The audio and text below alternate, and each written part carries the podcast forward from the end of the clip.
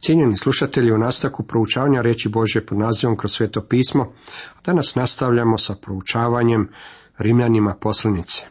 Osvrćemo se ponovo na 11. poglavlje. Tema ovog odjeljka kojeg želimo proučavati glasi obnova izraelskog naroda.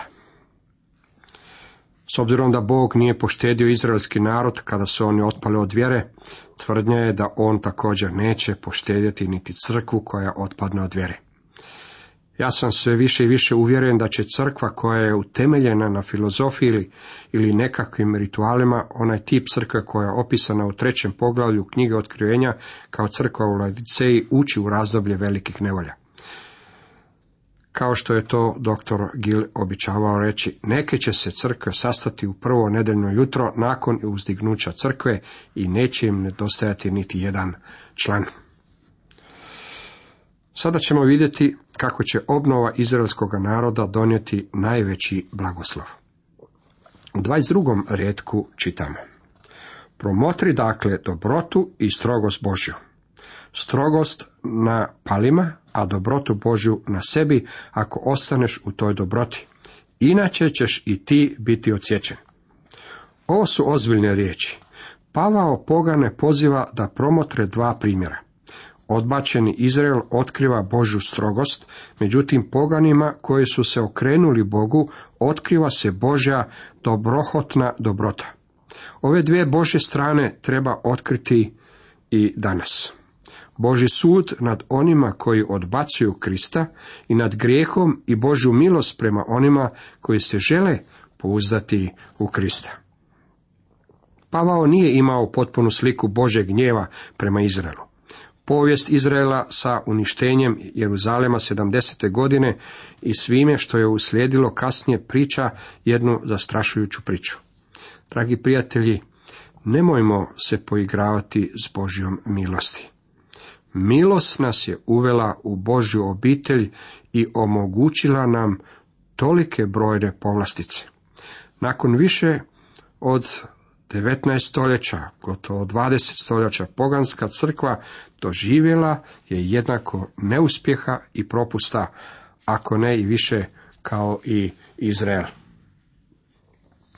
U 23. redku dalje kaže, a oni ako ne ostanu u nevjeri, bit će pricijepljeni, ta moćan je Bog da ih opet pricijepi.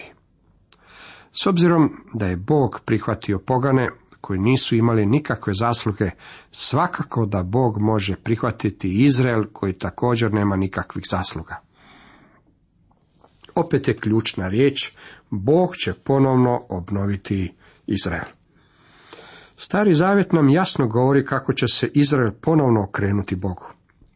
Kao primjer ovoga pročitajte knjigu proroka Jeremije, 23. poglavlje, gdje je zapisano jedno od veličanstvenih proročanstava o obnovi Izraela.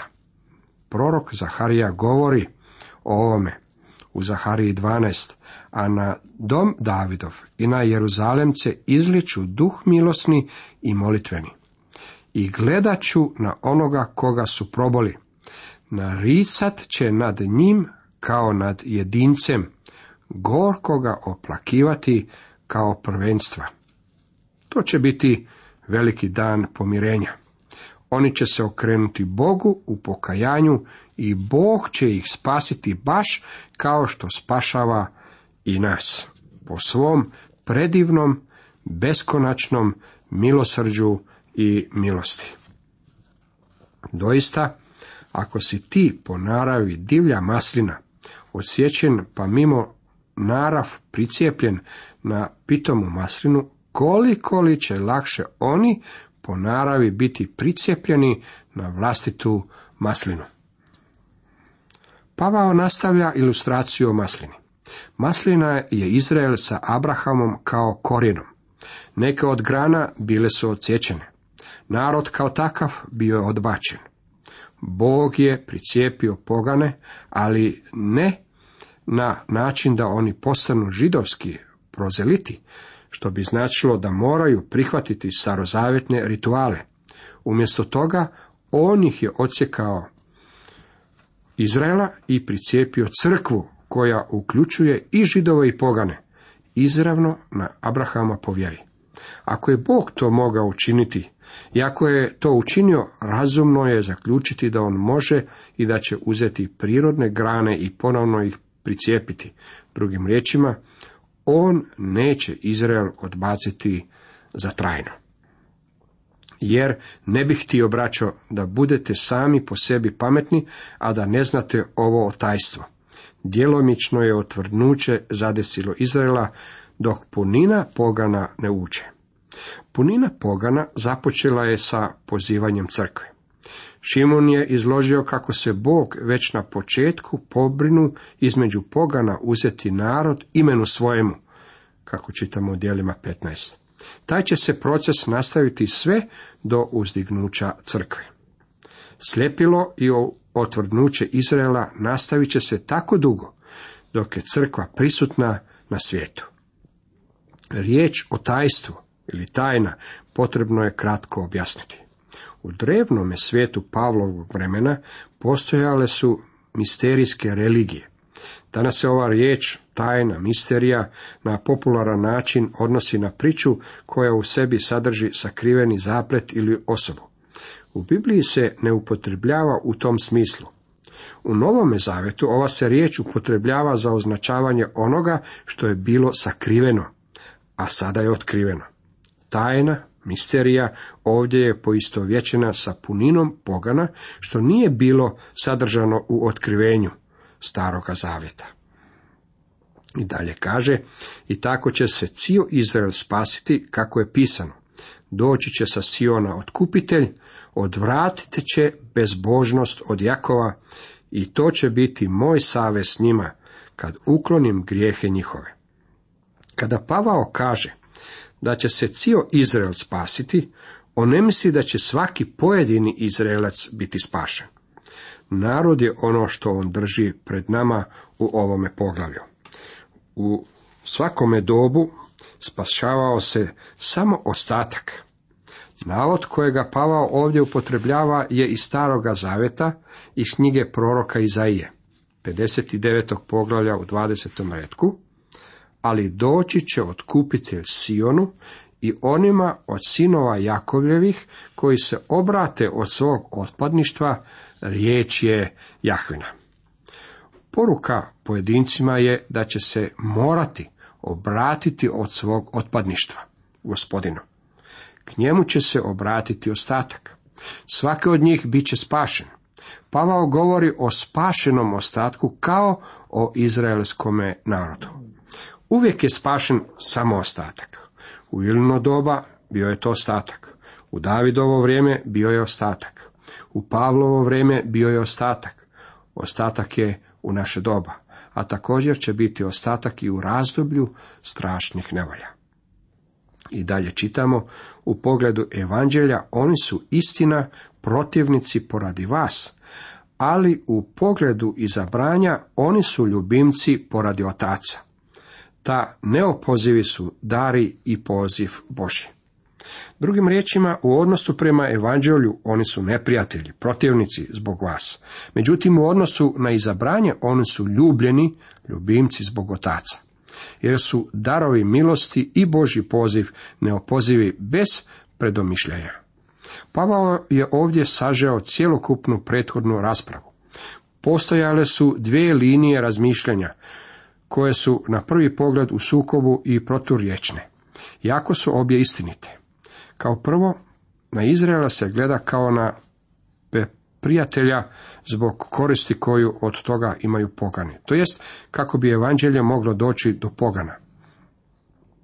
S druge strane, oni su ljubljeni, ljubimci zbog Abrahama, Izaka i Jakova. Stoga kršćani se ne mogu uplitati u nikakvi oblik antisemitizma, to je ono što sam istaknuo već ranije i nastavit ću to isticati. Izraelova nevjera, a jednako tako i naša nevjera, neće izmijeniti Božji plan i cilj. Dari nisu prirodni darovi, već ova riječ ima veze s milosti. Poziv nije pozivnica, nažalost hrvatski jezik je u ovoj riječi siromašan, pa je teško povući razliku između kaling i invitacijom. Već Boži poziv koji je na snazi, a koji je neopoziv. Drugim riječima, Bog od nespašene osobe čak ne traži niti pokajanje. Poziv Boži ne zahtjeva nikakvu akciju s ljudske strane. S Božjeg stanovišta ovo je bez čovjekovog pokajanja ili promjene mišljenja. Neki ljudi misle kako moraju roniti suze da bi bili spašeni. Svakako da proljevanje suza može biti nus proizvod kod emocionalne osobe koja se obrati Kristu, međutim suze nemaju nikakve veze s vašim spasenjem. Ono što vas spašava je vaša vjera u Krista, a nije niti vaša vjera zaslužna. Krist je onaj koji je zaslužan. Vaša vjera vam omogućava da se držite njega. Dalje čitamo, doista kao što vi nekoć bijaste neposlušni Bogu, a sada po njihovoj neposlušnosti zadobiste milosrđe, tako i oni sada po milosrđu vama iskazanu postadoše neposlušni, da i oni sada zadobiju milosrđe. Vidite, Pavao piše poganima.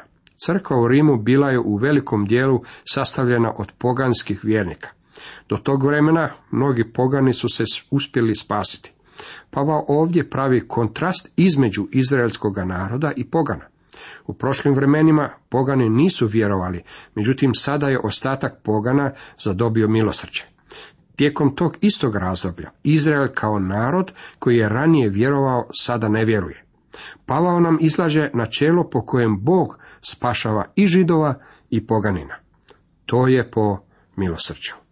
Jednako kao što je Bog iskazao milosrđe poganima, on će iskazati milosrđe i izraelskom narodu. Čitamo u 32. redku, jer Bog je sve zatvorio u neposlušnost da se svima smiluje. I židovi i pogani nalaze se u stanju tvrdoglave pobune i otežavajuće nevjere. Zbog toga, po milosti, kroz vjeru, i to ne dolazi od nas, već je to dar Boži ne podjelima da se netko od nas ne bi hvalisao. Čitamo u Efežanima 2. U nastavku razlog za obnavljanje izraelskog naroda. Koji je razlog zbog kojeg će izraelski narod biti obnovljen? Razlog je zaključen u bogatstvu Bože mudrosti. Dragi prijatelji, počivajmo na činjenici da je ono što Bog čini mudro, da je ispravno i da je to najbolje što se može učiniti. Vi i ja imamo staru narav koja ispituje Boga kada on donosi odluke.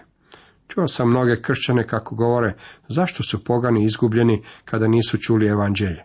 Bog nema pravo osuditi ih. Dragi moji prijatelji, Bog ima svako pravo koje si možete zamisliti. On je Bog. Ono što On čini je ispravno.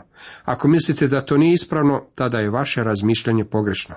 Ako mislite da Bog nije mudar, tada ste ponovno u zablodi. Bog nije glup.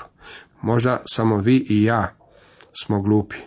Međutim, Bog nije. O, kako li nam je potrebno prepoznati i prihvatiti ovu činjenicu. 33. redak kaže, o dubino bogatstva i mudrosti i spoznanja Božega, kako li su nedokučivi sudovi i neistraživi putovi njegovi. Pavao je stigao do toga da je prepoznao mudrost i slavu svega o čemu je do sada govorio. Godetova izjava o ovome odjeljku je vrijedna spominjanja. Poput putnika koji je stigao na vrh alpskog prijevoja, apostol se okreće i razmišlja.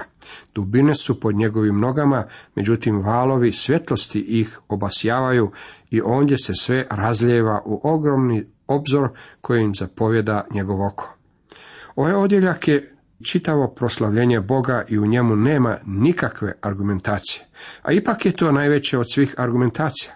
Ako ne razumijemo ono zašto u Božjim interakcijama sa Izraelom, sa poganima i sa nama, to nije zbog toga što ne postoje dobri i dostatni razlozi.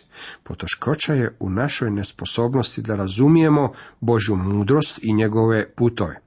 Naravan čovjek ne prima što je od duha Božega, njemu je to ludost i ne može spoznati jer po duhu valja prosuđivati, čitamo u prvoj Korinčanima u drugom poglavlju 14. redku.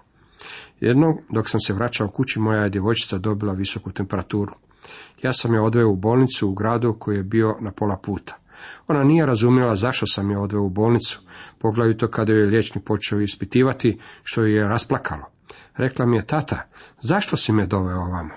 Ona nije razumjela da sam ja, s obzirom da je bila bolesna, učinio najmudriju stvar koju se mogao po tim okolnostima i da sam to učinio zato što je volim.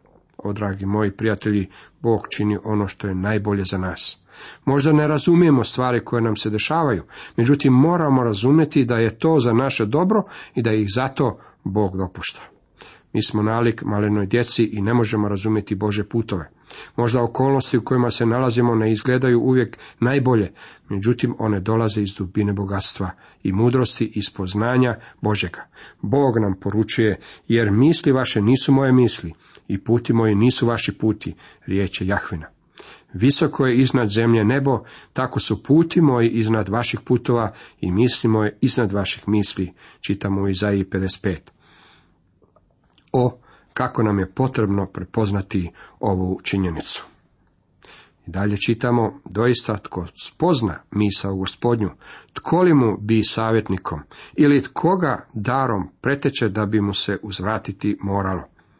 Ova pitanja koja mi imamo ovdje dolje su vrlo jednostavna. Međutim, odgovori na njih i nisu tako jednostavni.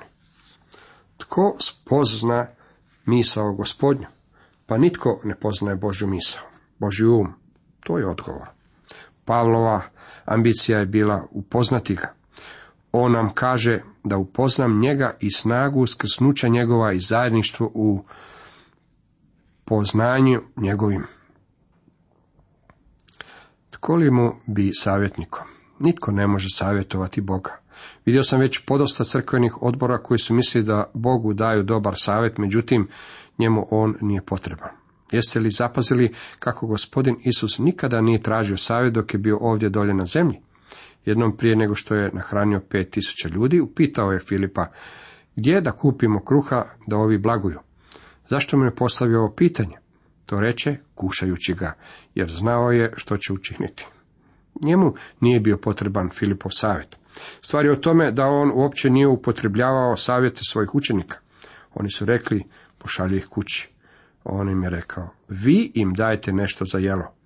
Dragi moji prijatelji, Bog ne traži naš savjet, iako mu mnogi ljudi danas žele podijeliti svoje savjete. Tko ga darom potreteće? Jeste li ikada dali Bogu nešto što je njega stavilo u neugodni položaj, da je sada on vama nešto dužan? Kad biste vi Bogu mogli nešto dati, onda bi vam on uistinu i bio dužan. Međutim, što to vi posjedujete, a da vam on to nije dao?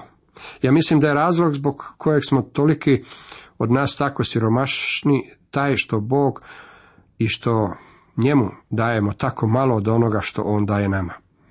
Da budemo istiniti, Bog kaže kako ne želi nikome biti ništa dužan.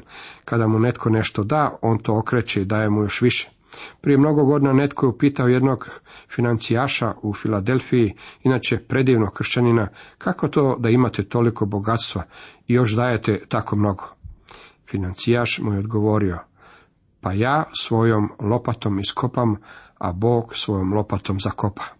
A morate znati da je Božja lopata veća od moje lopate. O, dragi moji prijatelji, mnogi od nas ne damo Bogu uopće ništa, niti šansu da upotrebi svoju lopatu. Mi ne možemo učiniti ništa za njega, on će nam dati više nego što mi damo njemu. Jer sve je od njega i po njemu i za njega. Njemu slava u vijeke, vjekove. Amen. Ovo me jednostavno podiže u visinu. Dopustite mi da vam ponudim moj prijevod, jer od njega, kroz njega i njemu su sve stvari. Neka je njemu slava u sve vijekove. Amen. Alford je ovaj stih nazvao uzvišenim apostrofom koji postoji čak i na stranicama samog nadahnuća. Od njega znači da je Bog sve dostatni uzrok i izvor svemu. Kroz njega znači da Bog sve moćno izrađuje i održava. Otac moj sve do sada radi, pa i ja radim. Njemu znači da Bog mora pozvati svako stvorenje da podnese račun njemu. Sve teče prema Bogu.